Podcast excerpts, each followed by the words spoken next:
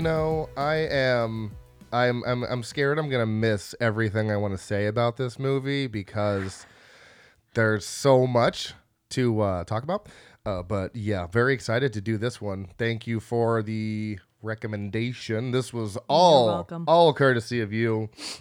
If you didn't go deep, you you and you and Corey and Spencer every now and again, you just you find these fucking things out of nowhere. I don't know where. You just go into the deep dark reaches of horror uh, uh, uh, things. Uh, I'm gonna be honest. It's one of those things on TikTok. I don't know what these are. I don't know why they happen. Somehow I find myself watching them from time to time, where it's like the cut screen and the top half is playing part of a movie or describing a movie, um, and what happens in that movie, and the bottom half is someone doing something like sand art or baking, and you almost hit me in the face with that. Sorry. Um, and so I'm like distracted by that, and then they're like describing this movie. I'm like, what the fuck? I gotta, what is this? So I start looking through the comments. I find him like, well, this was bizarre. I'm gonna have to save it and tell Austin about it because the cast and the plot were so wild. Yeah. Uh, oh, so this one was a TikTok uh, find. Yes, it was. Now they were doing what with the video in the background? It's like one of those things where like they do the I am I the asshole while someone's baking a cake or making something. It's like they're just doing something random. Oh, usually it- it's Minecraft when I see that. Yeah, and mine is usually um people baking f- cakes. I can't stop watching it, and then I'm like, oh damn, I didn't mean to watch this whole thing, but I was con- I was distracted by icing. Well, thank you, TikTok. Um, you bring so much joy to everybody. But this is where it's like that's happening on one half of the screen, but the other half is like they're playing parts of a show or parts of a movie. I don't know what that's about, Hmm. but I keep seeing them at random. You must be in a weird uh, algorithm section of Tickety Talk Yes, yes, I am. because I'm not, I'm not there. no, you're not. No. Um, but today, hello. Hi. Hi. Uh, today we are talking. It's episode 163. I'm your host Austin Proctor, and that is your other host with the most, as always. Bitch, I'm a ghost. Gabrielle Proctor. Wow. Do do do do do do. We are talking about a movie called Cherry Falls today. If you think you will not get a visual of this in the movie, you would be dead wrong. Because Oh boy. I'm spoiling that. Not even a spoiler. Uh, Cherry Falls is the name of a town in some fuck where uh, up somewhere. Where did they specify what state? No. Did they say? Okay, so it's Cherry Falls, any town, USA. Um, Somewhere near West Virginia, not too Ma- far. Mama. Oh yeah, th- uh, yeah. Because he was saying he was going to West Virginia, and that was like two hours away. Because she said West Virginia, and I was like Mountain so maybe Virginia. Take me home. Yeah, Vir- it was shot in Virginia, Richmond, So Virginia. probably just Probably Virginia. Virginia. Okay, it's in Virginia. Uh, yeah. So this is a, a great time. I only knew the uh, you know minor IMDb summary going in, and we'll read that in a little bit. So that's pretty much all I knew. And boy, was it a fucking treat! Yeah. So much to say on this movie, but we've got, of course, many a other thing to talk about. Uh, first up being we're gonna talk about Halloween Ends because we haven't spoke on that yet. I know I briefly mentioned it with Corey last week, but he hadn't seen it. And the week before that, we released the podcast the day before we saw Halloween Ends. So we got to talk about Halloween Ends, even though I've talked, I feel like I've talked about it at this point fucking relentlessly. I've done a TikTok on it or two TikToks on it. I've talked about it on uh, the podcast I did yesterday with Slashers. I talked with them. About, I'm pretty sure me and Nick and Michael on the Shameless Picture Show talked about Halloween Ends at some point. I feel like I've talked about it so much, but somehow it's not been on the podcast. Uh, but yes, I was also on two other episodes of podcasts that will be out later. So Shameless Picture Show and Slashers. Uh, but let's let's talk about Halloween. We gotta get this out there. It's got to be said. Feelings, thoughts, go. Okay, so I know everybody hates this movie for some reason. I didn't hate it. I wasn't like, oh, this is a masterpiece.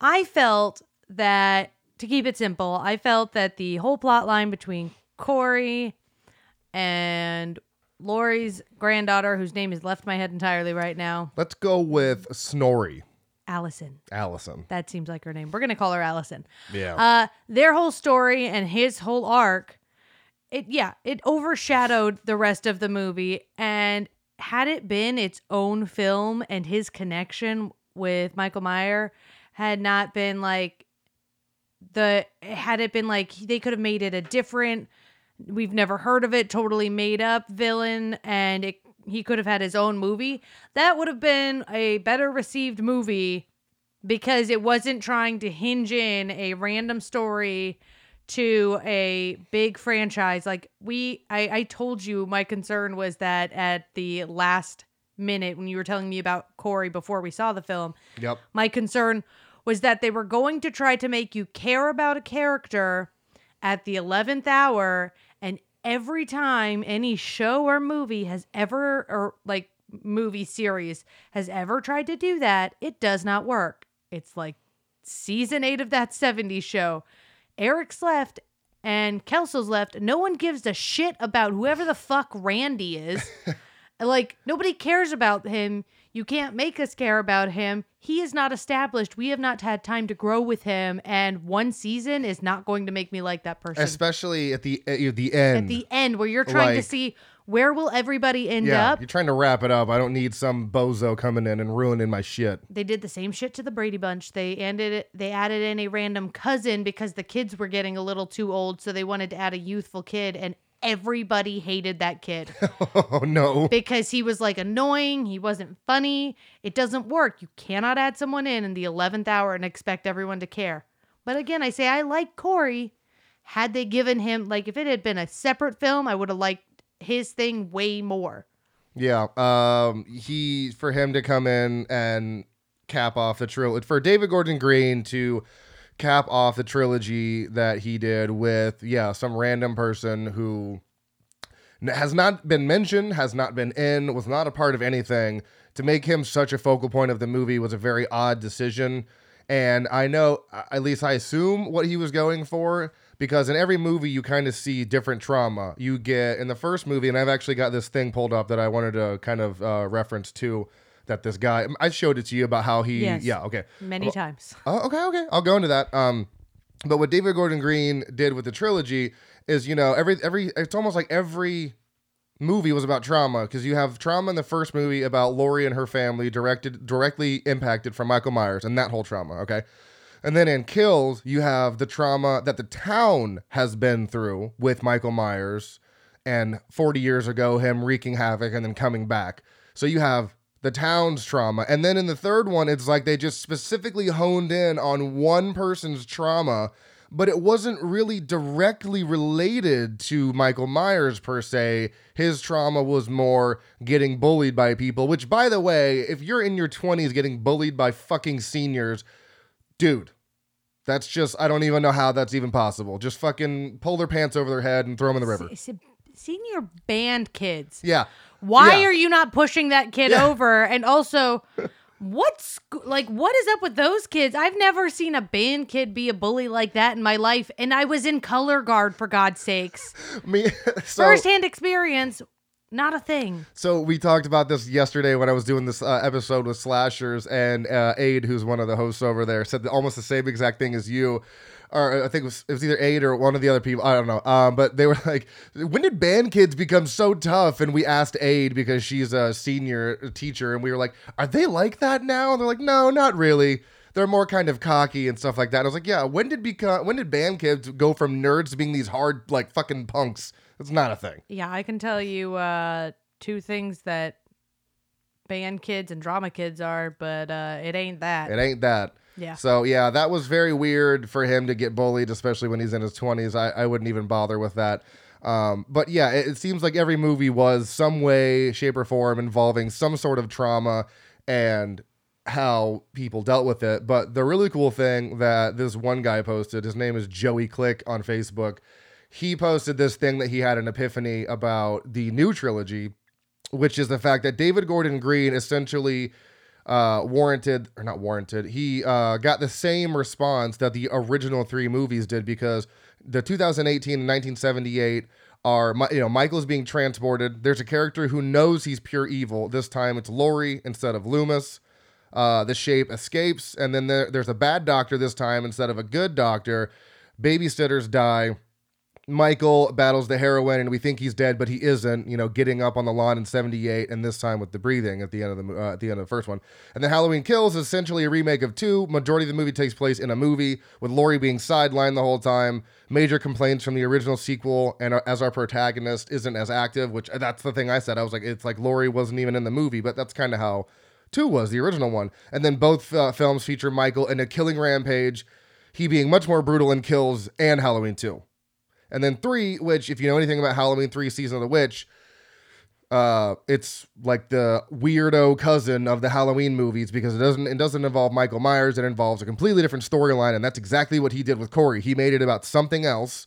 And even the fucking texts uh that they used for 2018 kill or um, Halloween kills and Halloween ends are all the same text from Halloween 1, 2 and 3. So there's a lot of parallels going on.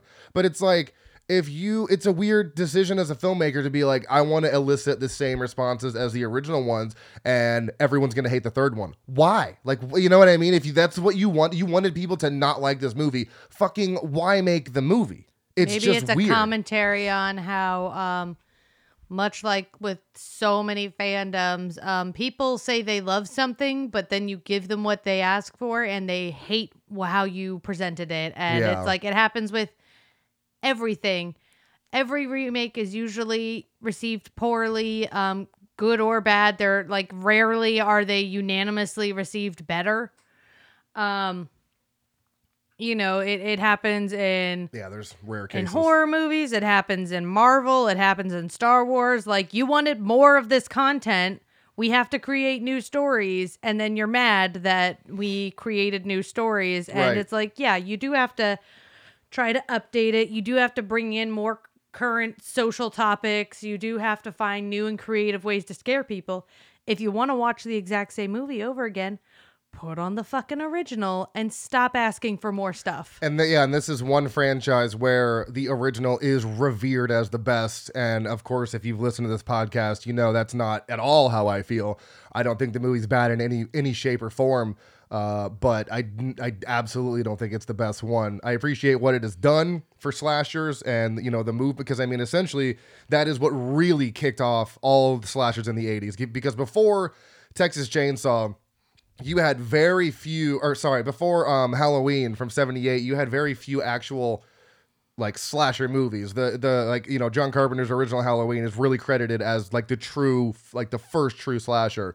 So i appreciate everything it's done and i i am growing to like it more over time but i don't know. I just feel like people that like halloween are obsessed with the first movie so much that they nothing will ever match that for them. So they're just they you know they pick apart everything about the movie. As for me I am the opposite. I look at everything I liked about the movie and take, you know, enjoy what I can because did I like the story? No, it's fucking stupid. Why are we making it about Corey? Yeah, I like, would have liked it if it had been its own as its own movie. That would have been a great story. like something something a Halloween tale, you know what I mean? Like what they did with uh Ro- Rogue One, a Star Wars story. Or like they could have done something like Freaky. Make up a serial killer. Right. Give him a backstory. Give him a spooky mask. Set that person to be the thing that comes into contact with Corey. Make the your own separate fucking film. Yeah. Because everything that happened with him was interesting and cool and like I, Right. I really liked what happened with him but in the context of a halloween film you're like what why is this here Yeah, It- why this is does this not here? belong here Yeah, and and Michael Myers is you know barely in it. Uh, I think he had eight total minutes of screen time, and you know it's funny because people online were like, "He only had eight minutes," and then people told, uh, I think he has about nine and a half or eleven minutes in the original. So people were like, "That's not a valid argument because he barely has more screen time than the original." So it's like, but at the end of the day, it, it does make it doesn't make sense to not have your pro, you know, your antagonist be the focal point of the the last movie of a specific trilogy. beetlejuice only had 15 minutes Yeah. Well, yeah, that that's weird, but It's I know uh, that happens all the time that's Yeah. not unusual It's not unusual, but you you would expect him to have more screen time, you know, for the last. You would just kind of expect it, you know what I mean? But he doesn't, and he's also kind of just weak in this one. I mean, he's like 400 years old. I don't care how much super psychic strength he's got. He's still fucking old. He's still working in a body that, by the way, four years prior to the events of this film, had been beat to absolute shit after being on fire yeah, and please tell me about all the medical treatment he received. We he the fact that he didn't die of infection is impressive. So yeah, of course he's all frail and shit. He never had medical treatment. He got beat up and then he was living in a fucking hole. Well, I think the problem with that though that even I kind of have is yeah, but he's never been. I mean, I guess in, in- if the if they're trying to do something different and actually kind of humanize him more than all the other movies because he's just an unstoppable killing machine that doesn't ever ever show really weakness. Like he like remember when he killed for the first time then he started shaking and convulsing like he was coming back to life? I was like what the fuck was recharge? yeah, it was just weird. So I don't know. It I have so many mixed feelings on it, but at the end of the day, I still enjoyed it. I liked it more than kills, and that's literally all I wanted.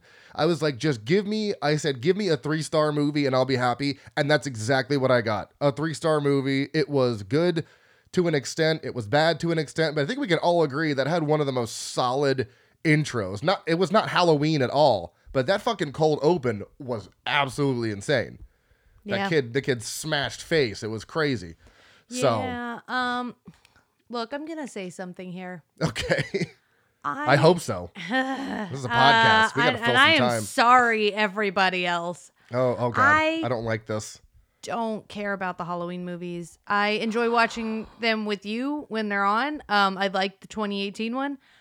Michael Myers has never been interesting to me. Um, Oh, and I'm Oh. sorry, but like, oh, I, I'm, I'm, sorry. living with you. You're the real monster. Oh boy.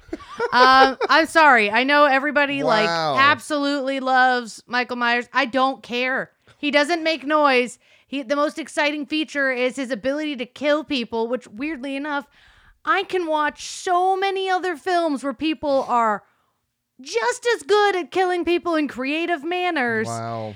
And they have actual like character traits um and this is why i'm into more into things like scream because it's like uh That fucking ki- okay. The killer does talk. Damn it! But he's on Yeah. the phone though. Um, It's fucking. there's more like there's more of that where is he what's he doing it's not like who the fuck is this oh i'm dead and then there's like the believe what we're getting to the like the reason why. I'm sorry but like it's more interesting to me and i'm what the fuck did you expect michael myers to do the whole last movie? Again he's a thousand years old. He's been living in a hole.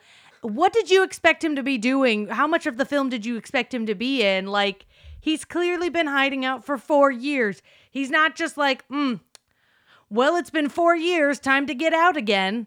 No, he was, he clearly, prior to Corey finding his ass in that fucking like cobweb crack in the wall, uh, was planning on living and dying in that, in that sewer. Cause he had no intention. The, the homeless man said he occasionally drags people in there, people who happen to be nearby. Dude did not care. He was just gonna die. I don't know what to say. We just we just lost half of our like twelve listeners. Okay, Sorry, everybody. that's uh, yeah. All the people that were here to hear us talk are gone now because you don't care about Michael Myers. I care about I'm kind of hurt. Freddy. I really Kinda enjoy hurt. watching the Jason films. Do I think Jason can be silly sometimes? Yeah, but It's I supposed enjoy to them be. more because, you know, it's not like that one time. Well, one time he murdered his sister, and that means everybody has to die. He's like, I was bullied, and now I'm crazy. Who? Jason. Oh well, he was you know drowned. Yeah, and he was all messed up in the See, face and, and the that's- head. okay. And so like he has more of a a motivation, and then the whole crazy your mom's telling you to kill people motivation. No, okay, I can okay, I can see common ground with you on this situation because it always bothered me that the original Halloween does not explain anything. Kid just snaps, kills his sister, breaks out of the mental institute for fucking what re what reason? You got to give me a reason. I That's what I I'm saying. fucking- Like I I'm hate sorry, I can't con like I can't connect with him because he's evil, but you know I can't really connect with him as enjoying him more as a villain. Do I like his whole aesthetic thing? Yeah. Oh, and, like, But he's like he's like- fucking iconic. But his iconic thing is standing around and staring and how That's good he is thing. at killing people. And I'm like, I can watch several other people do lots of fun kills and um then we get to find out why they're so fucking crazy. No, I agree with you, and that's why I think the Rob Zombie ones work for me so well. Is because Zombie gave us a backstory, but everyone that loves the original were like, we don't need a backstory, and oh, that's not how his backstory would have been, and blah blah blah. I don't fucking care. there was Again, there was a backstory. toxic there was fandoms. yeah, there was a reason for the madness. You can't just give me no reason for madness. Every single serial killer that has ever been alive has explained what. What? That's what I'm saying. Oh yeah, has has some reason for doing it. Even if they say I don't know, that's still a reason. That's what I'm saying. Like we did, the, like I guess that's it's the same not thing like for I my. don't. It's not like I hate him. I just I don't really care that much. Like I'll watch them when they're on. I'll watch them with you, but I'm like. Yeah. I, I'm like I, I like Laurie as a character. Um, Well, I think I think more it, so now she's a little on the odd side, but you know, I think that's because they also tried to wedge her personality over towards Jamie Lee Curtis a little bit towards Yeah. the uh, latter side of these films. makes sense. But So. yeah, not having a motivation kills me, and um, yeah, I guess I don't know really is an answer. But most you know most of the time when you listen to interviews with those people, like all the shit on Netflix you see with like Ted Bundy tapes, like there's reasons for shit. Like there was like something in their childhood that fucked them up. Like there's no explanation in the first movie. It's just like kid is what like six or seven, kills sister. Okay, don't like that at all. But uh, I guess a lot of people enjoy the enjoy that exactly like the mystery of what why what drove him to that. I don't know. Fucking tell me. That would be great. I'd be I'd love to have a reason. But we didn't get one until almost you know 30 years later with Rob Zombie. So Yeah. is very weird. Um, you know, uh, it seems to be the, that everyone who really enjoyed Kills hates Ends. Uh, to be fair, I haven't really heard anybody say anything good about Ends. Everyone's saying it's the worst Halloween movie ever made. Like they haven't fucking seen Resurrection or, Or Kills. fucking Kills or Curse. Like, have you not seen any of those Halloween movies? Because those are all worse. Even fucking Halloween Five is worse. Okay, like I'm sorry. Uh, All these people that are saying Ends is the worst is I just, I'm sorry. I'm not saying you're wrong, but you're wrong. Yeah. There is far worse movies. If we can't all agree that Resurrection is the worst, I don't know what I don't know what I'm doing with my life anymore. Yeah, sorry. At this point, it's like, you know what? Let Halloween end. Start a new franchise, man. Get a new killer. Like, we need someone that comes back for six or 12 movies that's new and fresh. And it We did not originate in the 70s or 80s. We have that. Which one? His name is Art the fucking clown. We have a He's been in two movies. That's still though. I'm saying we still have we have a new like slasher on our hands who's kind of filling in the void that Michael Myers is not because you know it's also indie, so it takes a lot more time for them to get made. But we have two solid fucking Terrifier movies, and we know he's gonna make more. He's made like six million dollars so far on this fucking movie that cost two hundred and fifty thousand. I don't disagree with you, But but I'm disagreeing Oh, with you you. because unlike Terrifier, um, these were more accessible because the um outright like balls to the wall violence and gore in Terrifier really kind of limits the audience. Whereas not now. sure Halloween is like there parts are really exciting and other part, parts you're like, ah, this is taking a while. Um it's accessible to people who haven't seen a scary movie before. Terrifier, you show that to someone who's a little antsy about getting into horror, and they're never fucking watch another horror movie again. Like it's not accessible. We need something that people can like get attached to and like, like okay, I guess Ghostface is someone we have that's more current that like we have different films and yes, obviously it's a little different because it's someone's o- different is always filling in the shoe. well, and the- it's, it's also still twenty six years too. So Yeah, so like we need something more recent that's like because they just keep reusing the old stuff over and over Hey, again. we had Victor Crowley for like eight years, I think. And I, uh, you know, Adam Green. I know he'd love to make another one, and I'd love to see more Victor, Victor Crowley. Are you shitting me? Those are Hatchet movies. Are some of my favorite slashers. Just because it's like Terrifier. It's all like practical effects, and that's what I appreciate so much about Terrifier. Is I, but I, yeah, I can agree that yes, it is a little bit more, I guess, inaccessible in the way that it's it is hyper gory, and um, not that they're not fun to watch, it's just like you got to give people room to be interested in the films. Like if you show someone something that's so dark and violent, you're going to lose an audience member because That is not the place you start at. Yeah, that's like showing someone uh, a Serbian film for their first horror movie, and then they'll never watch another one again, Or probably movies. and probably just bleach their eyes so they don't have to see anything ever again. I guess you've been seeing a lot of people talking about how they're sick of uh, people saying, "Oh, this movie wasn't." Whenever they're sharing their favorite scary movies or movies they found scary, people going, "Oh, you don't know scary till you've seen a Serbian film or this or that." Like, stop. Oh, stop! We gate- get stop- you've yeah, seen it. Stop gatekeeping. Like, we we get you've seen that movie. Nobody actually wants to watch that movie, and if you did, good for you. But that doesn't mean just because it was scary uh, for you, that doesn't mean like this film I can't think is scary. Like just because you didn't think it was scary, I I can. I have a different level of fear. Yeah. It doesn't make me any less into horror movies because I found a film with less horrifying Imagery. imagery, but still found scary. Yeah, it's like the people that are uh, say, uh, you know, you're not a fan of horror until you've seen this, or or like I've, I saw this one going around for a long time. It was a meme where it was like, you don't know if you don't know who this man is, you're not a true fan of horror. And it was Tom Savini, and I commented, I was like, since when does knowing about one person in horror or not knowing about them make you a true fan? I was like, that's gatekeeping. stop, gatekeeping stop horror. it. Yeah. Stop it. You can be a true fan of horror if you just enjoy watching horror. You don't have to know who fucking Tom Savini is. And al- and also, if you're not in the horror community, of course you're not going to know who that is. That's a very niche person in horror. Well- he's, he's very well known, but like, Or it's like, oh, you haven't, you're not into horror if you haven't seen every film from every horror icon. Like, that's unattainable, and it's unfair to say, oh, I get to decide what makes you a horror fan. Yeah. Maybe you just exclusively like one series of horror movies. You're still a horror fan. Yeah. You're just, you have a smaller, like, library to choose from, which is fine. You're allowed to do that. well, I, I- it's like me. I you know I didn't see Nightmare on Elm Street until uh, I think we said this in the last episode last year, the year before. So uh, what? Am I not a true horror fan just because I hadn't seen the Freddy movies? I unfortunately saw it way too soon, and that really messed me up, man. Just like I saw Scream too soon. Movies that I love and appreciate now, but when I was younger, people showed those to me, and let me tell you, Horrifying.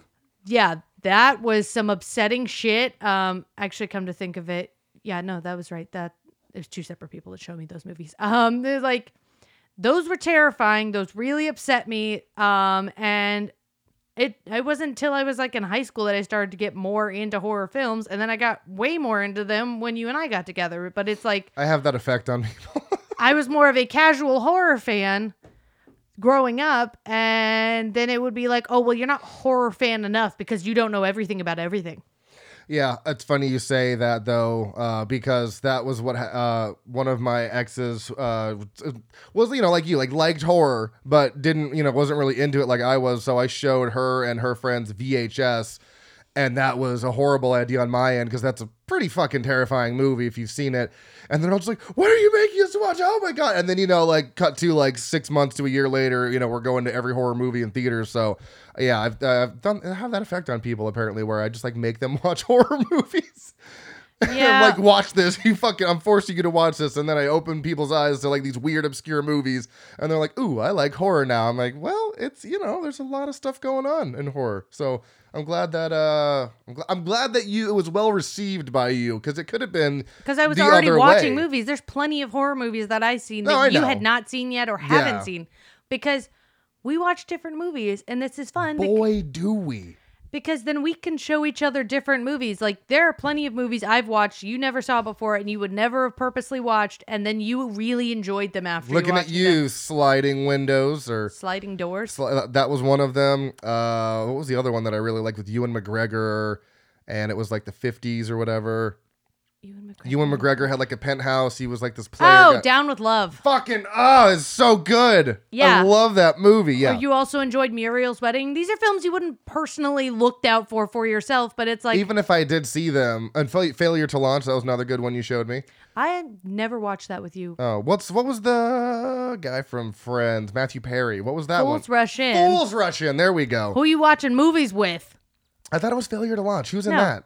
That's Matthew McConaughey and, And Sarah J-Lo. Oh. Sarah Jessica Parker. Oh, Matthew McConaughey and J Lo are in Wedding Planner, and we haven't watched that yet because it's not February. I can't keep track of it. but of we this. fucking will. Okay. Uh, where were we? What were we talking about? Oh, we were talking about gatekeeping horror. We should probably Yeah. get back on track. Don't gatekeep horror, people. Um, so let's go. you want more horror movies? Make horror more accessible. Yes, we need more people to be fans of horror. Don't gatekeep. Don't make people feel bad. Because if you make people feel bad for not being a true horror fan, then they might not. They might just forget about it. They'll be like, maybe this isn't for me. You know what I mean? So Well, it's like, why do you think I have such little Marvel stuff in my office? I have that tiny, like, I have four figures maybe because I don't really want to advertise that I'm big into Marvel because I'm not big enough. I like the movies, and that is not considered a true Marvel fan because I haven't read every fucking comic, even though I would if I even knew where to goddamn begin. yeah, I uh, I'm a Marvel fan. It's not my personality. Just like Harry Potter's not. Although The Office does seem to be my personality. So there you go. Yeah. Oh, shut up. Um, so my 31 days of horror continues with so much shit. We had um we watched like so many movies. So Yep. let's see. Uh I watched Sleepaway 2, Sleep Sleepaway 2, Sleepaway Camp 2 and 3. I thought they were both excellent movies. So fun and campy, shockingly. Uh, Shocker was also a great Wes Craven joint. Exorcist 3 and Death Becomes Her, four stars. Oh, yeah. And then Sleepaway Camp 2, 3 Shocker, three and a half. Pet Sematary 2, actually a really fun time with Edward Furlong and Clancy Brown. Brown Clancy? Good Clancy- old Brown Clancy. Clancy Deuce. What's his name? Uh, Jeff Matthews. Cl- yeah, Clancy Brown. And old King Clancy. An old king. Clancy. That's what I was thinking of. Yeah, Clancy Brown is uh, one of the prison guards in Shawshank. He's also in uh, Flubber and other movies. But that was a really good campy movie. It was just so silly and wacky. And then we've got Raising Cain, which I made you watch with me, which I thought was a fucking brilliant movie. And fun fact to everybody listening, because I've already told you this. Twice. Well, here it goes for the third time. You want me to? I can Oh just boy. Shut it. Shush, shush, shush. This is cool. So I was looking up what the difference between theatrical and director's cut was because I always do that. Sometimes it's worth it to watch the directors, sometimes it's not. In this case, however, with Raising Cain, the director's cut is not a director's cut because some random dude in Holland, some random Dutch man, saw the film, somehow got a copy of it. I don't know. He recut the film into the the the director's cut, quote unquote. Brian De Palma somehow got his hands on it, watched it, and liked it enough that he asked Scream Factory to include that cut in the Blu-ray that they put out. So the director's cut is more of a fan cut, and apparently I haven't seen the uh, theatrical. I, I'm gonna go back and watch it now to see the differences. But the director's cut is much more mysterious and intriguing, and I can tell you that movie was a fucking trip. Lo- John Lithgow, I've always liked him. I always thought he was great. I loved him in Dexter. Of course, I always think of Lord Farquaad when I see or when I hear his voice as well. But he was, I thought he was brilliant in this movie. He portrayed a crazy person so well, and everything in that movie was, I don't know, like d- you you enjoyed it, right? Yeah, no, I did. I Okay. thought it was um, really fun. I really did keep you on your toes. I mean, obviously, we figured it out because it is also an older movie. So the uh, mystery storytelling, some of it, we were just like, oh, this is probably it. And then, you know, you really don't know till the end, especially with that edit. I'm sure it was different with the original edit, but um, yeah, it was much more non-linear in the director's cut. I thought it was really fun. Um, and I thought they did a great job with it. Yeah, I gave that one four and a half because I, I really I really enjoyed that one. Did not expect to see to enjoy that one so much because it only has a three point two on Letterboxd, but that's probably because most people because I even posted this to a few groups and I was like, make sure you watch the director's cut. And on every single post in every you know one of the groups, they were like, "There's a director's cut." I'm like, "Oh yeah." And then I told them the story in a little blurb. I was like, "If you haven't seen it," and then everyone's like buying it on Amazon. I'm like, "Oh shit, okay." So apparently people don't even know about the director's cut. So if you haven't seen Raising Cain and you haven't seen the director's cut, just buy it from Shout Factory. It's like 16 bucks. It was just a surprise movie that I didn't anticipate to like as much as I did. Super solid. And then the last thing I watched was today, and that was Clive Barker's Lord of Illusions, which I quite thoroughly enjoyed, and I think you would actually enjoy this as well. Very uh 90s, especially with some of the CG. But uh what's his face is in it? Scott Bakula is in it. And he is Oh. he is fantastic. Love Scott Bakula. And uh Famke Janssen, super young Famke Janssen. Famke. Famke Janssen, whatever. Uh, but yeah, Lord of Illusions. It's uh, probably my favorite Clive Barker directed movie so far because Nightbreed was weird. We all know how I feel about Hellraiser, uh, but this one, uh, I enjoyed this one very much. Uh, the favorite, my favorite Clive Barker like movie of all time is obviously Midnight Meat Train, but he didn't direct that, so you know. But yeah, that's what I've been watching. You've been watching pretty much the same thing as me, and mine is some of my 31 days of horror.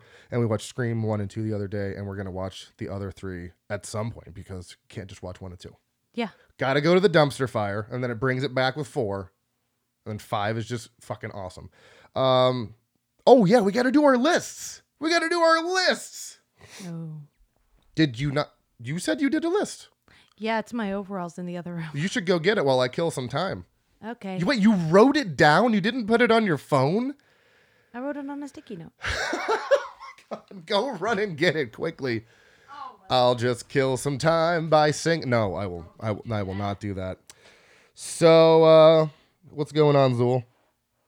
I don't have any treats for you. I have to kill some time. No, uh, no idea how long she's gonna be. Oh goodness, but yes, it is a is exciting time, an exciting time for horror right now, especially because it's October. We've been watching the Midnight Club by Mike Flanagan. We are like five episodes into that. It is uh, definitely different than his normal stuff. I feel like I've already said this on a previous episode, but I've been on like three podcasts in the last week, so I can't remember half the fucking shit I say. You were sprinting. All right, so I told you to do five. I did fifteen because I couldn't fucking. Because you couldn't just I stick could- to your own rule. I couldn't narrow it down, man. I You broke. wanted to make me look bad. I broke them up into five sections of five, or three sections of five. I didn't do twenty-five. okay, well I have five. We're gonna go from five from Do I get to explain why? I, sure. I mean, I I have two on here that really aren't slashers. So Okay. so. Uh, so we're gonna do our. Uh, we were gonna do an NBA draft style picking of favorite slashers, but I figured mine and yours are gonna be totally different anyways. So we're just gonna do our top five slashers. I did fifteen um, because I have no self control, but we'll do our five, and then I'll name off mine, and then we'll keep going. So uh, and then we'll get to the movie. then we'll get to the movie. Yeah. So what's your Yeah. number? What's your fifth one? My f- oh, I had to order these. Uh, well, yeah, I figured least favorite. You know, least favorite to favorite. Uh, I will go with the butcher from Freaky. Oh, okay. Nice. I only selected him, sometimes her, uh, because of the creativity and the adaptability of the kills. Like, Yeah. I will kill you with what's most conveniently nearby. Never like, oh, I'm gonna get something. That's more like glance to the left, Bottle. glance Oh, to the right. Oh, there's something right there. Perfect. I'll murder you with that. nailed it. So I really appreciate that um, enthusiasm and just like I will just let the universe bring me your your murder weapon. Yeah, that's So- how it should always be done. Uh, number five for me is Art the Clown. Not gonna explain that one. Pretty self-explanatory. Shocker. Shocker. You don't. You don't. You don't. You don't even know. You don't even know. You think someone's gonna be on my top five, but they're not on my top five, and they're on my. Uh, so far it was Yeah. Uh, what's your four? Adrian Griffin, the Invisible Man. What the fuck? Think about it. It is What? a guy who is invisible who is killing people around. Mostly the kills take place around one woman, but not only does he, you know, kill people with this. Oh, the he- remake. Yeah. But he gaslights her into thinking she's crazy. That's uh killing with, you know, some flavor. Wow, you got some really creative answers. These are far better than mine. Ha ha. No, Far they're gonna better. just fall apart uh Oh, towards the top okay. three. Number four, Victor Crowley. Again, not explaining that. Art and Vi- Oh my god, I can't believe it. uh, Art the Clown and Victor Crowley are both like new age old horse, old horror. Old horse. They're new age movies with old school horror gore moments. There we go. Old horse. Old horrors. Number three for you. Freddy. I No, mean, yeah. yeah. Yeah, it's not. You don't need to explain that. Uh, Chucky for me again. Don't need to explain it. I love his attitude, and he's just he's just it's so much fun. And we're And- finally gonna get to check out the show. yeah, with Brad Dourif voicing him. No offense to Mark Hamill, because I can't I can't even be mad at Mark Hamill. Like he's a great voice actor and an awesome human being and a great actor, but I just it wasn't Chucky. So I thought the movie was fine. It was just a little on the silly side. yeah, and the CG did not look CG, but uh, yeah, Chucky for me. Number two. Peach Fuzz. Oh shit! See, Yeah. instead of being the slasher that comes to you, he lures people in. Sometimes they get away, but you know he gets to it. Yeah. Either way, the uh, luring someone in, exposing your crazy from the get go, and getting them to stay. It's beautiful. Wow. All right. My number two, not a, really a slasher, but I don't care. I'm bending the rules. Jigsaw. Oh my God, I could have made your top five for you. Fuck off. You would have put Jason in there.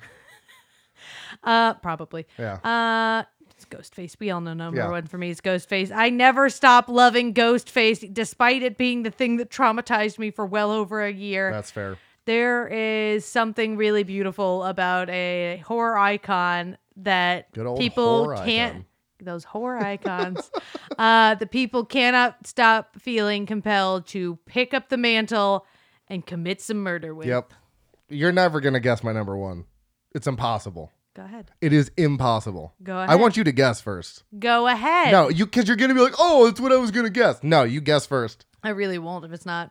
Yeah. Uh, another one that's not. He, when you think of it's like you, you have to think about it. He is a slasher in a way because he's murdering the shit out of people. Uh, it's Mahogany from Midnight. oh yeah, no, I wouldn't have thought you put that on there. Midnight Meat Train because in, he's more of a butcher when you think about it, but he is still A people he is still murdering people with handheld fucking instruments on the subway to So that is a rule because I asked you and you said that wasn't a rule. What? Well, no, no, no, no. I'm saying it, it does. It does actually fit the like stereotypical slasher. He's killing people with cleavers, with hooks, like you know, handheld things. So that's my number one.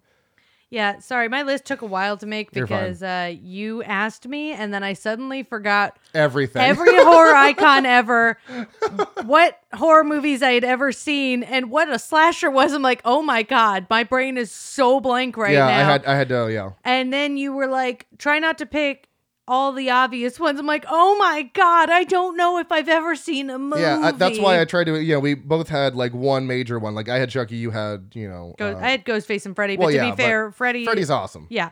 And um, I tried to pick some more niche ones. No, I like that. That was a Oh, sol- was Peach solid. Fuzz is from Creep Yeah. and Creep 2, by the way. There's going to be a Creep 3 one day one if. Uh, what's his face will stop acting in television and get back to his shit. Yeah.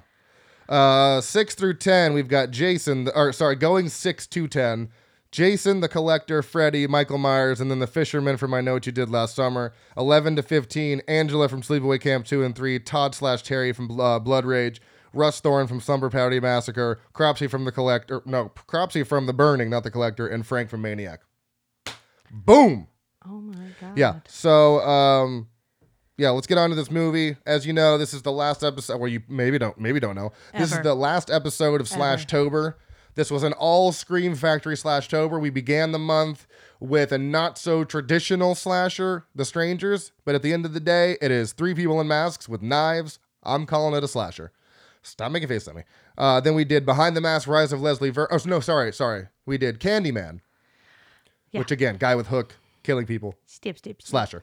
And then we did Behind the Mask: Rise of Leslie Vernon, which was literally about a serial killer coming back to murder people. And now Cherry Falls is going to cap this month off in the most epic way imaginable that you never would have thought. Because this is balls to the wall slasher. We're talking moments towards the end of the movie where pe- slash, slash, slash, slash. Like, it's amazing. So go ahead. Oh, no, I got to go ahead. Sorry. I got to do the thing over here. Don't make faces at me. I was trying to say something. Oh, sorry, go you ahead. Wouldn't stop talking. I'm sorry, go ahead.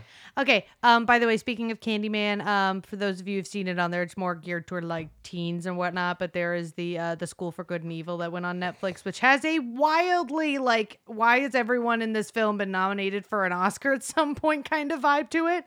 Um, not the kids, obviously they were terrible, most of them acting. Uh, but it there was actually a moment where a black guy in a trench coat was covered in bees, and I was like, you guys couldn't think of another animal to put him in because it's like, why are you doing a Candyman thing in this movie right now? That's It kind was of weird. just super bizarre. Um, it's a chaotic film, but it was kind of fun to watch though. Dynamite. Yeah it's like horror Jason if you're like you wouldn't show your kid a horror movie because there's Catty like a lot corner. of there's a lot of like dark themes in it. Yeah. Yeah. Like Crimson Peak. No, like um becoming evil and uh stuff like that. Evil. Speaking of evil, let's talk about Cherry Falls. Pure evil. So evil. Um that's loosely interpreted. From 2000, released on October 20th of that year, straight to TVs. We'll get to that in the trivia. Rated R for mild sex and nudity, severe violence and gore, moderate profanity, mild alcohol, drugs, and smoking, and moderate frightening and intense scenes. Coming in at a whopping 1 hour and 32 minutes. Listed as a horror mystery thriller. Uh, directed by a man named Geoffrey Wright, who has eight directing credits. Also did Macbeth from 2006. Don't even know if that's an actual full length movie. Could be a play. I don't know. It's got the guy from Avatar in it. I checked. Dynamite. Yeah. Written by Ken Selden, who has three writing credits. Also did White Lies from 1997. Don't know what that is, but this was the last movie he wrote in You 2000. just wanted to end on a high note. And then one of the guys with my, or one of my favorite names of this list is composed by a man named Walter Werzawa. Has 38 composer credits. Also did Hellraiser Inferno and Mimic 2. Yes. It's really weird that this is the caliber of people we're working with because this movie was so fucking awesome. Uh, cinematography, Anthony B. Richmond probably did the most out of everyone that I've mentioned so far. 94 directing or 94 credits for cinematography. Also did Candyman, which we just did recently. The Sandlot, Ravenous, Just Friends, Employee of the Month, and Good Luck Chuck. What a wildly com- different, yeah, wildly different movies. Yeah. Horror movie, kids movie, love movies. Got it. Love movies. Love. That's what you're movies, gonna call them. Rom coms. There you go. Let's not call them love movies. yeah, that it's- sounds like something else. It's really phew, pornos. Uh, it's really funny because when we did Candyman, and I was like, "Oh, this guy did Cherry Falls, which I just received in the mail. Maybe we'll do that at some point." I was referring to this episode. You're welcome. Starring Brittany Murphy as Jody Marken, 68 acting credits. Uh, also in Clueless as Ty, Girl Interrupted as Daisy, and Just Married as Sarah. Are you gonna add anything to that? Because I figured you would. Uh, she was also in uh, Drop Dead Gorgeous. There you go. We've got Jay Mohr as Leonard Marliston, 90 acting credits. Also in Jerry Maguire as Bob Sugar. Pay It Forward as Chris Chandler. And The Adventures of Pluto Nash, that Jim, as Tony Francis. Yeah. Yeah. The biggest bomb ever. Michael Biehn, Biehn as Sheriff Brent Marken, 112 acting credits. This guy's probably the most well known because he was in Aliens as Corporal Hicks, The Terminator as Kyle Reese, and Planet Terror as Sheriff Hague. So nothing important there. Nothing important. No iconic movies at all. And then we've got Jesse Bradford as Rod Harper, 55 acting credits. I don't know why he's in there. He dies in the first five minutes, so that was my bad. Uh, he was also in Bringing On Again as Cliff Pantone and Swimfan as Ben Cronin. And then last but not least, we've got Candy Clark as Marge Marken, who has 71 acting credits, was also in American Graffiti as Debbie and Zodiac as Carol Fisher. This has an estimated budget of $14 million, uh, worldwide box office gross of NA because it went straight to TV. And it was filmed in Dinwiddie, Warrenton, Petersburg, and Richmond, Virginia. You can currently watch this on AMC Plus with subscription or buy the Scream Factory Blu-ray for $20 off of Amazon. Movies that came out around the same time talk about some bangers. We've got old, Urban Legends Final Cut, Remember the Titans, Meet the Parents, Requiem for a Dream, Bedazzled, Yes. amazing movie. Pay It Forward, Charlie's Angles. No, that's Angels. I did- wow. I didn't spell that. I thought I spelled that wrong, and I was reading it wrong because I thought I spelled it wrong. Little Nicky, which we just watched, hilarious. The Sixth Day, How the Grinch Stole Christmas, and Rugrats in Paris. Did not know the Rugrats were still that pop. Oh, this is 2000. I was thinking Yeah, I saw that shit in theaters. I was thinking 2010. Uh, did you have any specific horror mementos in this? Ooh, uh, none that I'm willing to share for spoiler I'll- reasons. I will share mine because there was a couple that I could have just that I just picked from. So uh, the one I'm just gonna choose to have one was the locker death when homie just like burst out of the locker with like the hole in his head. And I was like, whoa, Yeah. oh shit, very bloody. Uh, did you have a uh, yeah? My favorite kill is absolutely a spoiler. yeah. Yeah. Uh, favorite scene? Oh no, sorry, I added this in. I added this in because I was like, this is something I have to mention. But my favorite scene was the la- uh, was the fight between Jody and the killer in the lab with the Matrix music in the background. Oh, and she was just wailing stuff. Like she climbed on top of a sh- like a cabinet. Yeah, like, like don't go old- for the door. Climb on a cabinet where Starts- apparently there was a whole ass like box cutter just open and ready. And then she was yeeting glass jars down at the killer. That was such an epic scene. I was like, it can't get better than this. Oh, but it does. Uh, Oh, but it does. Uh, did you have a favorite character?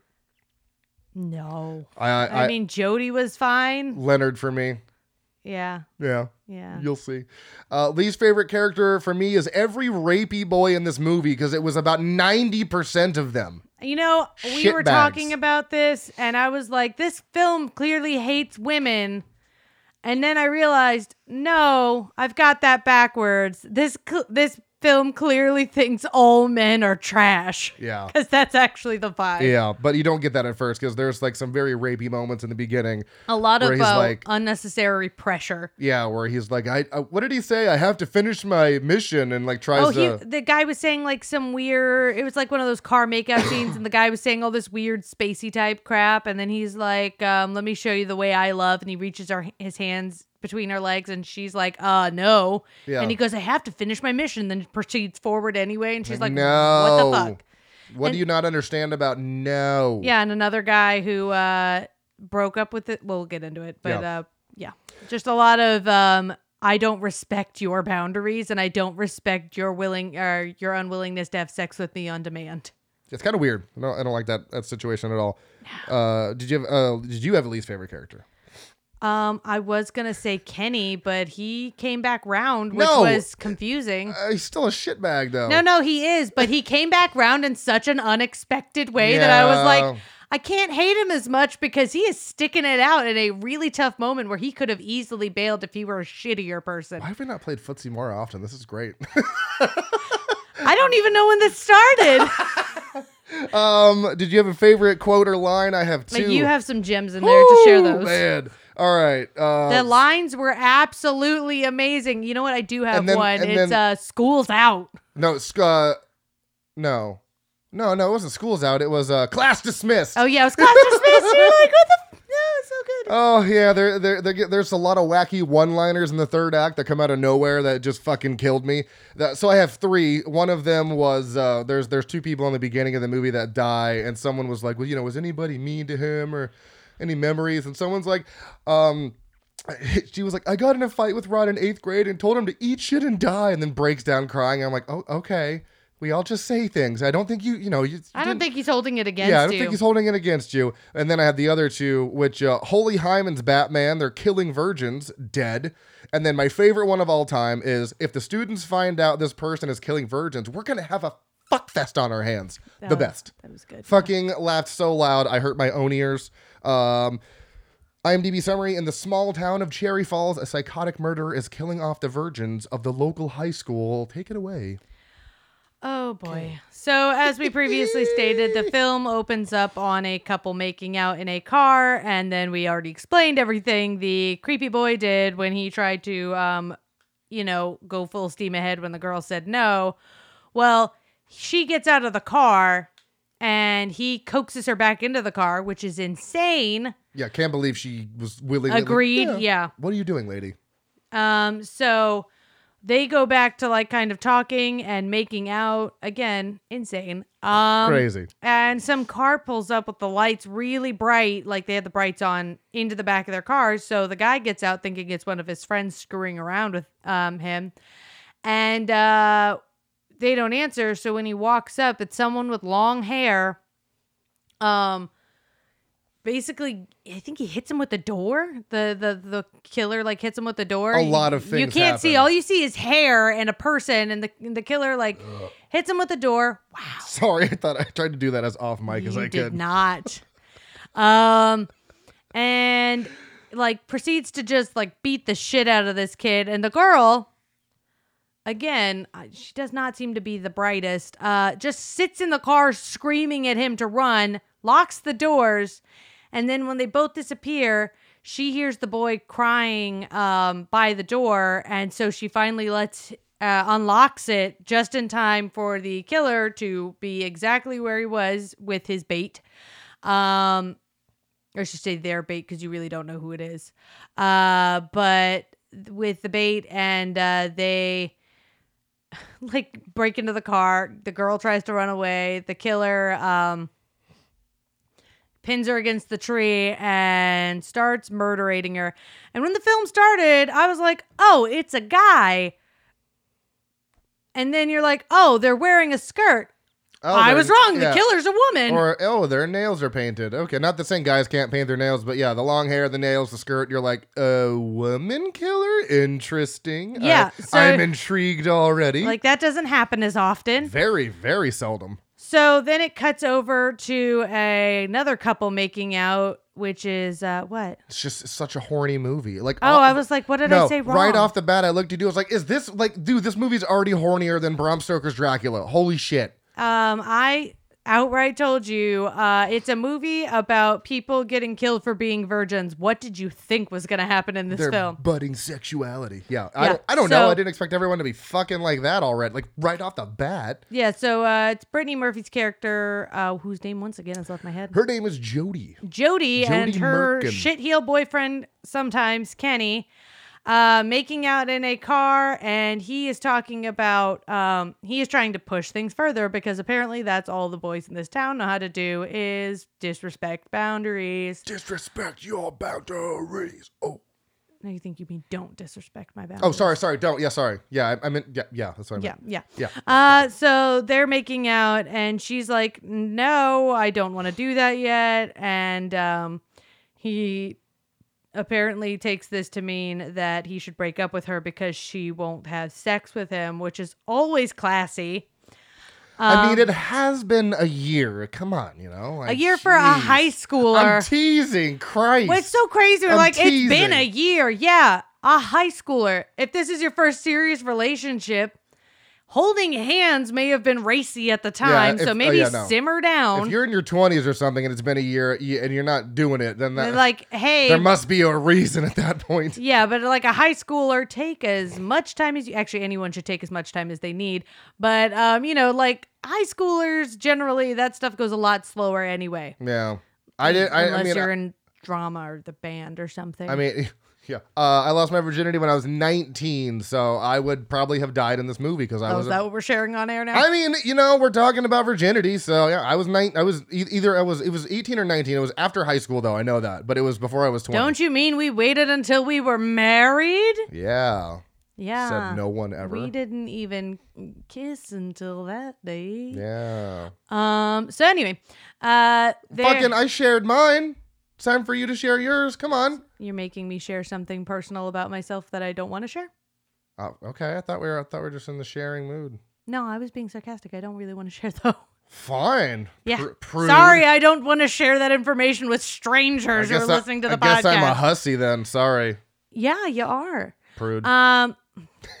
I'm kidding. Go ahead. Anyway, so there she stops it. Uh, he says he's gonna break up with her because she won't put out. Um, and then her mom shows up, and they're kind of discussing about whether or not her father is home because he, um, or she will get in trouble with him for breaking curfew. And mom's like, "Ah, you got time to sneak in." She sneaks in. Uh, her dad is just in her room. Um, and it turns out the reason he's uh, so uptight, he's the sheriff.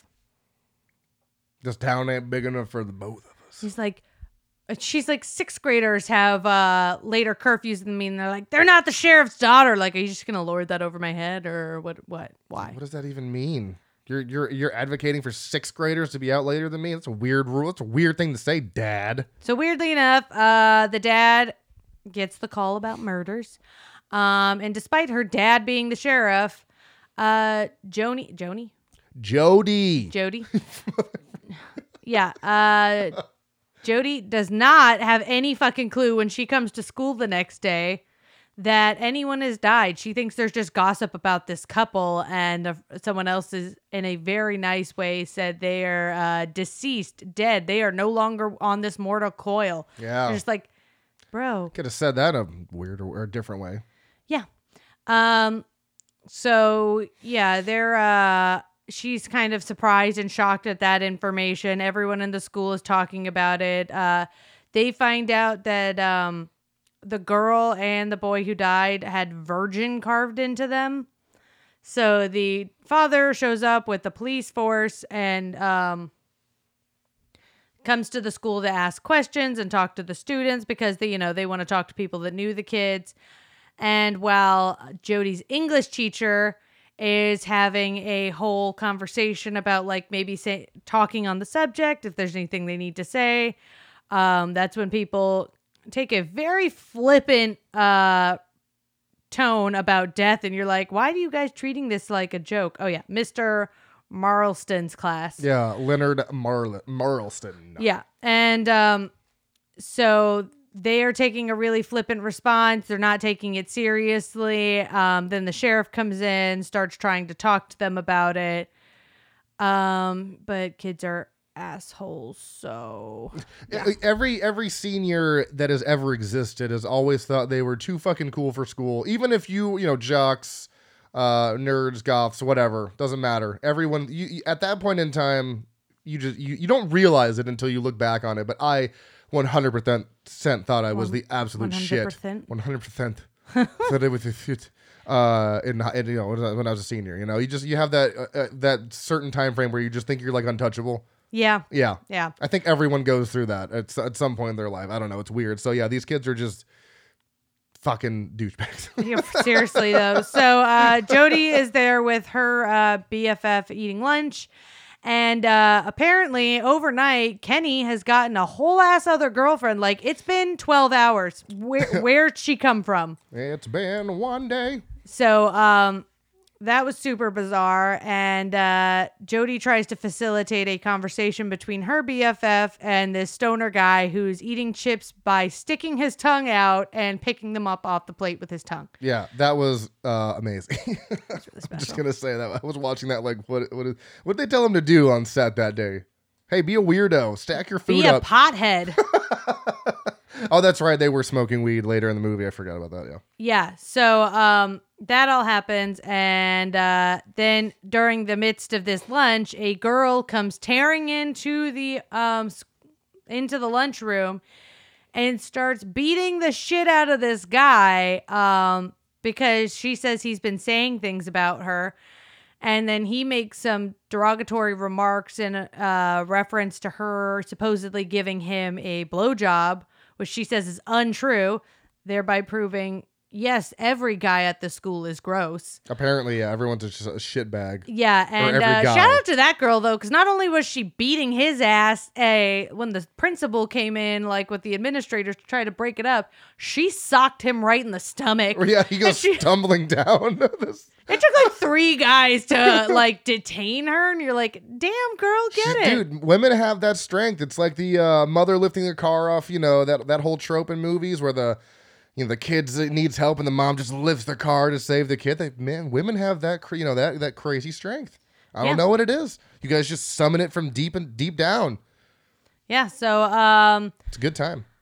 That happens. Uh, we get to see Jody taking fighting lessons from her dad, which ends with him pinning her down on the ground in a very, very weird way. It was very sexual. It was like, God, if he were her age, this would be a moment where you'd think they'd kiss. There was this very weird incestuous thing going on between her and her parents where it was like both parents. It wasn't, oh, they're being creepy with her, but it was like, mm, they feel a little too close. Well, fucking mom's kissing her on the mouth, which is ultra weird. Like I understand people do that with their toddlers or babies, but even, your 16 year old. Yeah, even and even then for me that's still weird to kiss your child on the lips. I don't know, it's weird. Uh, when you're a kid, uh, whatever. But yeah, if you're a high school senior and you're kissing your child on the lips, that's fucking weird. And then yeah, you have the weird incestuous relationship with the dad. When especially, are you going to talk about? You, okay, okay, yeah. Well, I'll, I'll comment on that when you do that. But yeah, it's very weird relationship going on in this in this household. I was I was very uncomfortable by it. Yeah, and at that point, um, it cuts to the evening, and there is a um, the the girl who was whooping that boy's ass in the lunchroom. Uh, she's at home, um, and uh, her parents aren't there, and someone's like trying to get in the door, and you can you can see that it's whoever it was. Again, this is uh, someone in a skirt with boots, long hair, and a coat. Le- like, yeah, like a leather jacket. It's funny. We were kind of talking about the look, and we're like, oh, this kind of vibes like the malignant look. Like, did they use this as a point of reference? Because it looks no. like so similar. I'm, I'm telling you, James Wan absolutely had to use that as a point of reference because the long black hair, the leather. I mean, it wasn't a trench coat; it was like a leather jacket, and then the knife that he, you know, because the fucking killer had these like awesome interchangeable knives with different Plug handles. Plug and play knives, yeah. like you can pop them on and off. You can pop the handle off and put it on different blades, and like when he was, uh, um, when the killer was running, what? I'm gonna throw it at you. Oh, just do it. Yeah, when the killer was running at uh what's her face, Jody, with like I was like, this is malignant. I was like, this is just I mean, obviously not in the same context of uh, you know the twist that went with malignant, but just the how the killer looked. I was like, yeah, James Wan definitely saw this and was like, ooh, I could take this and use this and make it even crazier. So Yeah. So, um, where was I? You made me forget. Oh yeah, so it's the girl and uh, the person's like, "Oh, your mom said I could come over. Um, can I just leave a note?" And she's like, "Uh, I guess so." She looks like she wants to say no, and you're like, "Why say yes then if you are uncomfortable?" yeah, Says yes anyway. gets murderated. Um, yeah, she and does. also gets virgin carved onto her leg. Uh, at this point, they realize that the person is they've like proven that these are uh, these people are virgins. They can't really prove the guy's a virgin, but like the women because their hymen's intact, which by the way doesn't actually mean anything. That is Yeah. a myth. Um, but they're like, oh, we can prove that they are, so they're just going after virgins, and uh, so it's like a whole thing, and they decide decide to like call a town meeting to at least tell the parents, not the kids, um, because they want uh everyone to be safe. And there is this extremely weird moment where Jody's dad wakes her up in the middle of the night to ask her if she's a virgin and how far she and Kenny have gone and could they go further? Like, what? And then she is like, "Are you are you mad I'm still a virgin? What the fuck conversation are we having in this household?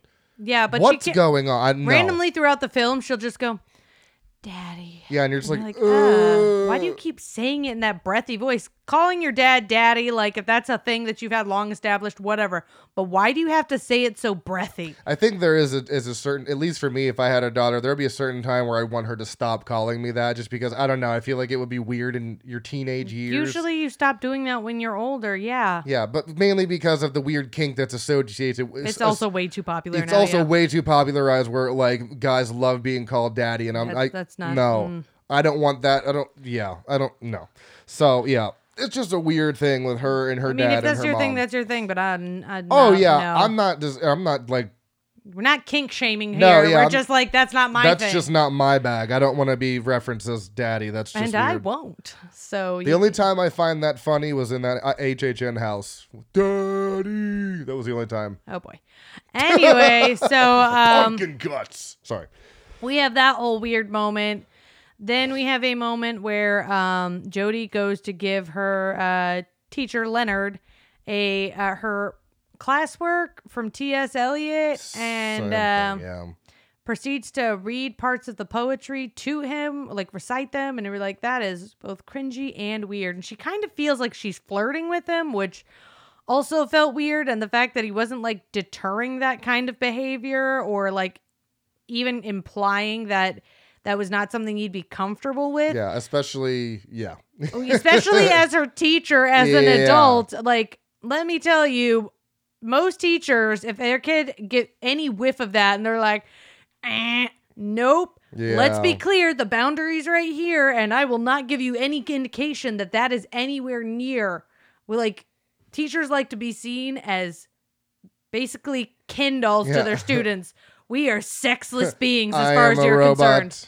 Yeah. Oil. Sorry. So yeah, she has that weird moment. Well, then they hear a noise, so and she thinks she sees someone standing in the hallway, so they go to investigate.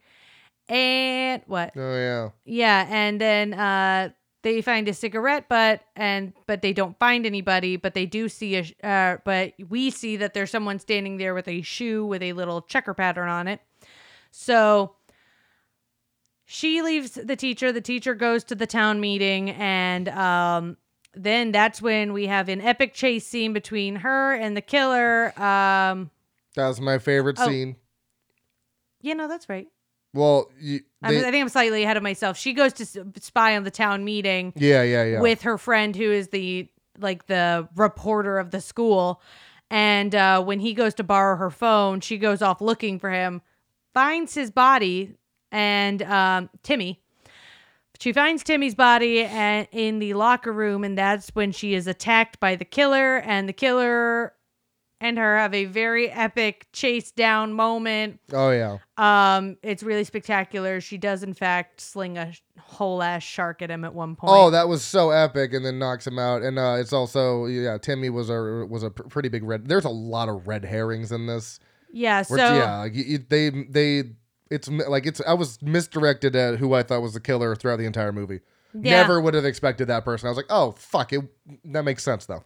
And uh, so she escapes, and then she gets to go to the uh, police station where she gives a description of the woman that chased her, um, whose face was completely covered in hair. So she doesn't actually really know much about what the person looked like. So she's doing her best to describe her. And um, then she eavesdrops on a phone call after her dad looks a little uncomfortable based on the description. She eavesdrops on a phone call about a woman whose name is Lorelai. Either Laura Lee or Lorelai. I thought they said Lorelai, but they spelled it Laura Lee. So let's just say Lorelai. yeah, Lorelai Sherman. uh, Sherman, and she doesn't know who that is, and um, so she does try to figure it out, but she's like not kind of getting any info on it. Um, and then it turns out all the students find out about the whole they're this killer's killing virgins. that happens at the town meeting that they were spying on. Yeah. Yeah. Uh, and then they had the students decide to throw a uh, what are you doing? Trying to itch my beard and then I hit the mic. Sorry. Um, a pop your cherry party or oh ball. yeah. uh, where all the students are going to get together at this abandoned house to bang each other so that way they won't get murdered. And you're like, ew. Make your joke about the thing. Which joke about This the thing? This school would become famous for. Oh, yeah, like this school's going to set a record for prom night babies. and then when you said that during the movie, I was like, "Prom night dumpster baby" from Family Guy. like, Ba, ba, when- ba, ba, ba.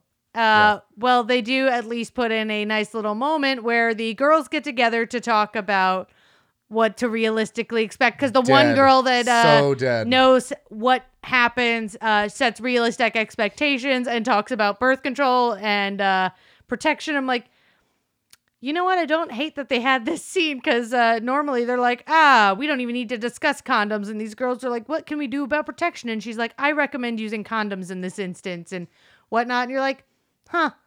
Most of these films wouldn't even bother discussing it. Well, uh, but I mean, they're all virgins, so it's not like they're gonna have a sexually transmitted disease. So they really don't need to be that. Well, that's fucking- not true because that does. They didn't say virgins only. There could be plenty of people there who have had sex before that are just looking to get laid. Oh, I thought they were all supposed to be virgins. um, all the virgins were showing up, Oh, okay. Well, but yeah. So it was a.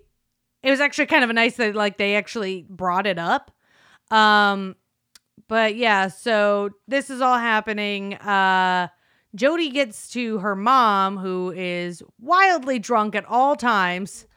Um, this time in the kitchen uh, in the afternoon with the bottle. Yeah, and uh like she is straight drinking out of that bottle, And like looks full super- size liquor bottle. and looks super nervous, just like uh, Jody's dad did earlier. They're nervous about everything going on, and you get really weird vibes as to like, what the fuck's going on? yeah, and so she brings up um Lorelai Sherman to her mom, who's like, "Nope, never heard of that. Don't know who that is." Just kind of brushes it off entirely. So she sneaks out, goes to the library, looks up this missing girl. Her mom follows her, yells at her. She yells back at her mom, who's too drunk to actually get into a full-on argument. yeah, she is. And at this point, her Drunky mom reveals the reason everyone's nervous about Lorelai Sherman.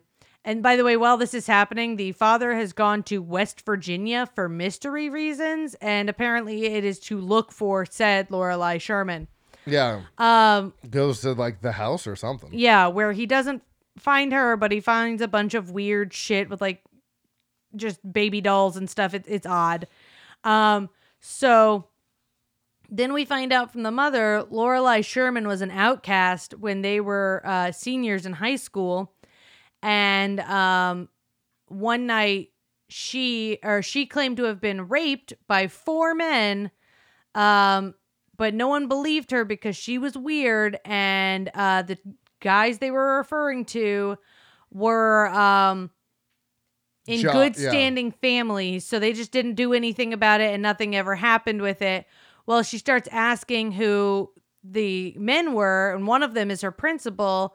And after some back and forth with her mother, turns out the fourth guy was her father. She says though that her father didn't actually participate and that he was really um he was too drunk, he was falling down to actually have participated. Uh But he didn't rat them out either. yeah, which is her point. She's like, so he told them what happened then, and she's like, no, and you're like, No. so that doesn't seem like that's any better to me. No. And at this point, now you know something is going on that connects this because the person that has been killing people looks exactly like Lorelai Sherman. So, is it Lorelai? Is it someone seeking vengeance on her behalf? Like, who's it gonna be? Why are they doing this? Why in God's name are they killing all these virgins? Uh, with the way they were going in the third act, I really was hoping for a Scooby Doo moment where they pull off the wig and it's like, it's this man from the old cellar or whatever, because at that point it just was so off the rails and chaotic. I mean, the whole movie was absolutely, absolutely chaotic, but that third act Just was. popped off. That third act was the most bonkers shit I've seen in so long, and I was hooting and hollering. Yeah, you and I both. both of it yeah there were so many killer lines that just had us like wailing. It was insane. So i, I call that what uh, that's what i would call a perfect three act structure. Slow exposition interesting uh you know like build up and then just a fucking bonkers third act. I don't even know i need to see what you rate like would rate this to see where i'm at because i'm at a i'm pretty fucking high with my rating Yeah, the only thing I had, um, which is sort of a spoiler, but sort of not a spoiler, that I had an issue with. I know there, um, some of my predictions, I was concerned about what they were going to do with the villain because I had some speculations. It did not go the way I was worried it was going to go, so that was nice. that was good yeah But upon further reflection of the whole dad being there for the rape of this woman when he was younger, um, they kind of explained that like he was drunk, but his friends put him on top of this girl. So he knew what was happening, but he was like too fall down drunk to even stand. And his friends were the ones that were moving him. You're like, mm, this feels weirdly gray. Kind Yeah. of feels like they assaulted both of you at that point. Because if you couldn't even stand, let alone move, and they were moving you on your behalf, you could have been aware, but not necessarily in control of your own faculties to have made that decision. So at that point, that kind of feels like your friends used you to rape somebody while simultaneously like raping you using somebody else. It, it's just like it was very weird. Like I kind of don't know where I fall with the dad because I'm like, eh, it kind of feels like he didn't really get a choice in the matter either. Um, because he was so absolutely shit faced that he didn't even know what was happening, but he knew it was happening. Like he was too incoherent to really make decisions. Yeah, uh, that was a really weird part of that movie. It's like, oh, you could have just left it where we thought he didn't do anything, but now it turns out he did. Oh, I was like, that just got real dark, man. Got real dark. And you know what? For a 2000s movie, I'm proud to say we almost made it all the way through without a homophobic statement until someone had to come out of fucking left field with Butt Pirate. And you're like, really, guys? Oh, and We were- called someone a homo. It's yeah, someone called someone a homo. We were like, we were an hour and eight minutes into this one hour and 30 minute movie with no homophobic statements. We almost did it, guys. Come on. Honestly, on the so uh, 2000s homophobic scale, if we go from like a one to 10, I'd say it was like, like a, a, one. I was gonna say it like a two, just because of the two sta- statements, you know. No, because if we did it by that number, some of them would fly off the list. yeah, well, we're Um, looking at you, Club Dread, at like a nine. cursed. Yeah, Uh, but no, it was more like a, a one, very mild, amazingly mild for the time and the subject matter. It could Yeah. have gotten could have got a lot worse. way worse. I Especially with say, everyone having sex, like the whole thing is being about a virgin and fucking. And there was there could have been a lot of times have been like, oh, you're you know you're probably gay or whatever. Like, and it's like at least they didn't go there, but like you almost had it, guys. But on the flip side, they probably didn't go there because their version of representation, because everyone was white and thin except for One one, fat guy. chubby white guy. There were there were some background characters, and I mean background like they didn't have speaking lines. They were just in a group of people who weren't white, and there were definitely no gay people in the film. Like this film was white like a loaf of bread. yeah, Wonder so Bread. uh it, it's straight as a board like this this was a very uh white hetero film yeah, um that didn't mean it wasn't super fun and campy and chaotic, but you're like, what town is this? Yeah, I didn't expect that much camp for a 2000s movie, uh, and I I just fucking. But you loved don't it. get the camp right away, by the way. You No, have to wait for it, but it's worth the wait. It's so worth it. Oh my god. Uh, what would you rate it, or what did you rate it? Like three, three and a half. Okay, I'll just I'll stick with a four then. We can give it a five. I was almost gonna get. I was I was thinking four and a half just because I I just loved. It. I'll I'll give it a four. I think I would have given it higher it had they not gotten that very confusing moral gray. What do we? How do you? How, how are you supposed to feel Oh, about so the then- dad? Okay, so then I'll tell. yeah. So because I wanted to give it a four or five, I'll just take that half away for that exact thing that you just said. Yeah. So four stars for me. Let me run through this trivia real quick and the taglines because oh, these taglines are oh so fun. Lose your innocence or lose your life. Innocence has never been deadlier. At Virgin High, it's put out or die. If you haven't had it, you've had it. what would you give to live and get laid or die? Yes. Trivia. Due to ongoing censorship issues with the MPAA, the film was never given a theatrical release in the United States and was released as a TV, movie on the USA Network. As a result, Cherry Falls is the most expensive television movie ever produced with a budget of $14 million. The film was written by Ken Selden as a satire with plenty of comedic elements, but director Joffrey or Jeffrey Wright viewed it far more serious. Wright kept much of the satire, but also increased the horror, removing much of the comedy from Now Selden's that script. that tracks. Yeah, but I would have loved to see more funny stuff. Uh, one of the very few horror movies where the credits run backwards, top to bottom, not the usual bottom to top. David Lynch was offered the script to direct, and while he said he liked it, he turned it down as he was doing Mulholland Drive. Would have loved to see a fucking Lynch version of this, though. Holy shit. And then two goofs. Sheriff Brent Marken gets a call at 3.13 in the AM regarding the murder of the two high school students, but when he gets there, it is clearly daytime. And three nights in a row, there is a full moon, which is literally impossible. Because every night they show a shot of the full moon for three Yeah. nights. Uh, rated 5.2 out of 10 on IMDb, 2.9 out of 5 on Letterboxd. You gave it a 3.5. I gave it a 4. I fucking loved it. One of my new favorite movies. Yeah, that was So uh, that was such a fun random find, and sometimes that shit doesn't work out. So that was nice that it worked out. It, it worked, and I liked that it was the last slasher, and it was the slasheriest slasher we've done this month. So that caps it off for Slashtober. Uh, I'm very excited for next year when we're going to have monthly themes throughout the entire year. Of course, Slashtober will be back for that as well. Um, so yes, that is Cherry Falls. You're gonna have to buy it, or you're gonna have to have AMC to watch it. It is very hard to find otherwise. Uh, check us out on Facebook at Frightmares and Instagram and Slasher app at Frightmares Podcast. We are at Twitter, uh, Frightmares underscore pod. I am Dr. Proctor on Letterboxd, and you are. Watson LMP ninety. Yes, we're gonna go see Prey for the Devil this weekend. Super excited. We'll report back on that next week. Um, I fucking don't know what we're doing next week. It's me and Spencer, but we have to pick a movie because me and Spencer were supposed to do this episode. Are you but gonna he- have a happy Halloween, perhaps? yeah, what? Gonna have a happy Halloween Yeah. because Halloween's next. Oh yeah, happy Halloween, everybody. Yeah. Yeah. By the time this comes out, Halloween will be in three days. So happy Halloween. Do spooky things. Get candy. Uh, scare the neighborhood children. And uh, yeah. Yeah. Yeah. We'll see you next week, but uh, yeah, I don't know. We, me and Spencer still have to pick a movie because, like I said, he was supposed to do this, but never got his movie in, and he couldn't find it anywhere. So thank you for filling in, Gabby. Me and Spencer will be back next week doing TBD, and until then, stay tuned and Stay spooky.